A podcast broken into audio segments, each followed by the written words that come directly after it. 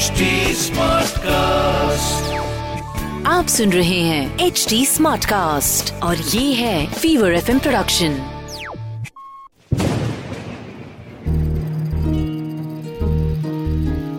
बूंदों से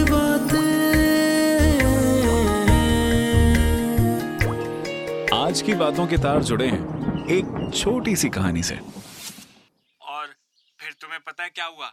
वो बच्चा अपनी बॉल लेकर ना पहाड़ी से कूद गया। लेकिन जब ना उसने देखा तो वो नीचे गिरा नहीं, बल्कि हवा में ना ऊँचा उड़ने लगा। बचपन में याद है कैसे आपको दादी, नानी, माँ और कभी कभी तो पापा भी कुछ कहानियाँ सुनाया करते थे। कहानियाँ जिनमें राजा, रानी और उनके शूरवीर थे, परियाँ थीं और खूंखार राक्षस भी। इन कहानियों के हमारे कानों में पड़ते ही हम एक दूसरी दुनिया में चले जाते। और बस वहीं रह जाना चाहते थे। लेकिन फिर ये कहानियाँ जैसे ही खत्म होती, हम वापस अपनी उसी रियल लाइफ में लौटाते जिसमें रहने की हमारी कोई खास इच्छा नहीं होती थी। हम्म तब भी वो कहानियाँ हमारे साथ हैं, इसकी तसल्ली और खुशी, दोनों का कोई जोड़ नहीं था। ऐसी ही कहानियाँ आठ साल की रिंकू भी सुनाती है।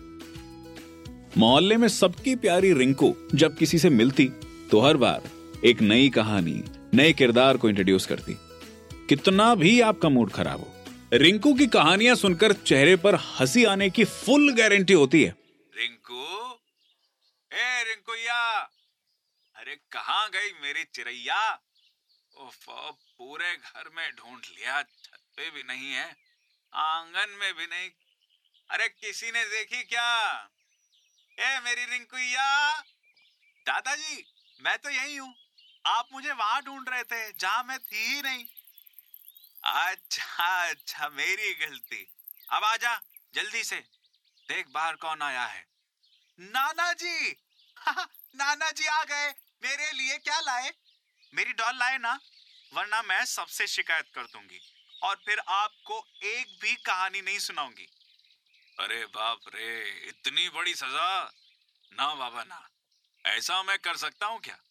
रिंकू के लिए उसकी डॉल लाया हूँ। देख। तेरी तरह लगती है ना? बिल्कुल। अरे वाह! ये तो बहुत प्यारी है। थैंक यू अब चलो जल्दी से एक कहानी सुनाओ। हम्म आज की कहानी है एक सुपर हीरो की। हम्म, जिसके सफ़ेद बाल थे लंबी दाढ़ी थी आँखों में मोटे मोटे चश्मे थे और हाथ में एक जादू की छड़ी थी। सुपर हीरो ने जादू की छड़ी घुमाई और रिंकू के साथ हर कोई बस उसकी उम्र का बन जाता था। जैसे चाबी वाले खिलौने होते हैं ना, जिनमें चाबी भरते ही वो करतब दिखाने लगते हैं। बस, बिल्कुल वैसे ही रिंकू भी थी। लालच की चाबी भरी और रिंकू की कहानी शुरू हुई। लेकिन कहते हैं ना, आसमान हमेशा सूरज की रोशनी से ही नहीं खिला रहता। कभी कभी काले बादल इसे घेर लेते हैं और फिर होती है जोरों की बारिश। रिंकू की कहानी में भी ऐसी ही बारिश का दिन आया। कब तक ऐसी ही बैठी रहेगी? देखना तेरा फेवरेट केक है और सब तेरे दोस्त भी आए हैं तेरे जन्मदिन मनाने। गुब्बारे भी नहीं फोड़ेगी क्या? रिंकू बेटा हर साल तो ऐसा क्यों करती है? मौका था रिंकू के बर्थडे का। आमतौर पर बच्चे अपने बर्थडे को लेकर काफ़ी एक्साइटेड होते हैं। कई दिनों पहले से धमा चौकड़ी डिमांड्स करने लगते हैं। और बर्थडे वाले दिन तो उनकी खुशी सातवें आसमान पर होती है। लेकिन रिंकू के साथ ऐसा नहीं था। जब से उसे थोड़ी बहुत समझ आना शुरू हुई थी, तब से वो अपने बर्थडे वाले दिन उदासी रहती थी।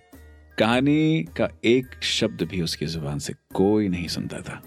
बस अपने कमरे की खिड़की के बाहर बैठी रहती और पिंजरे में कैद अपने मिट्टू को देखती रहती।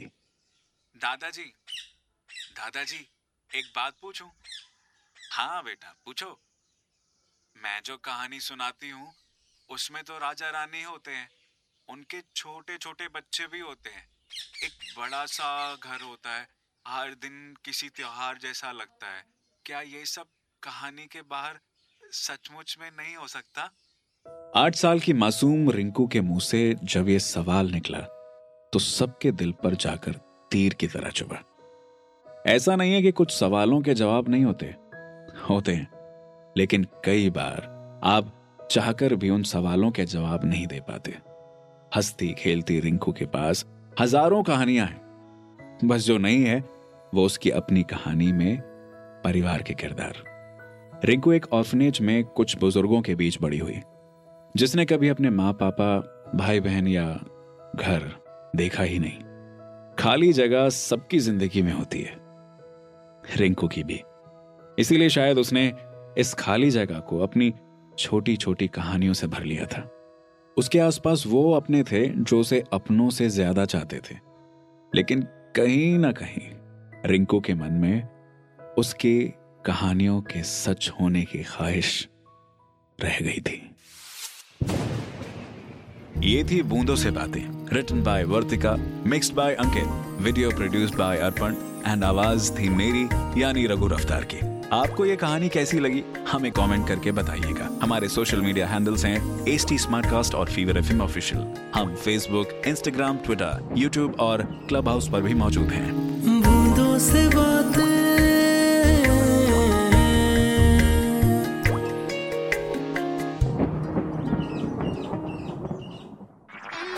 आप सुन रहे हैं एच डी स्मार्ट कास्ट और ये था fever FM production H smart Smartcast.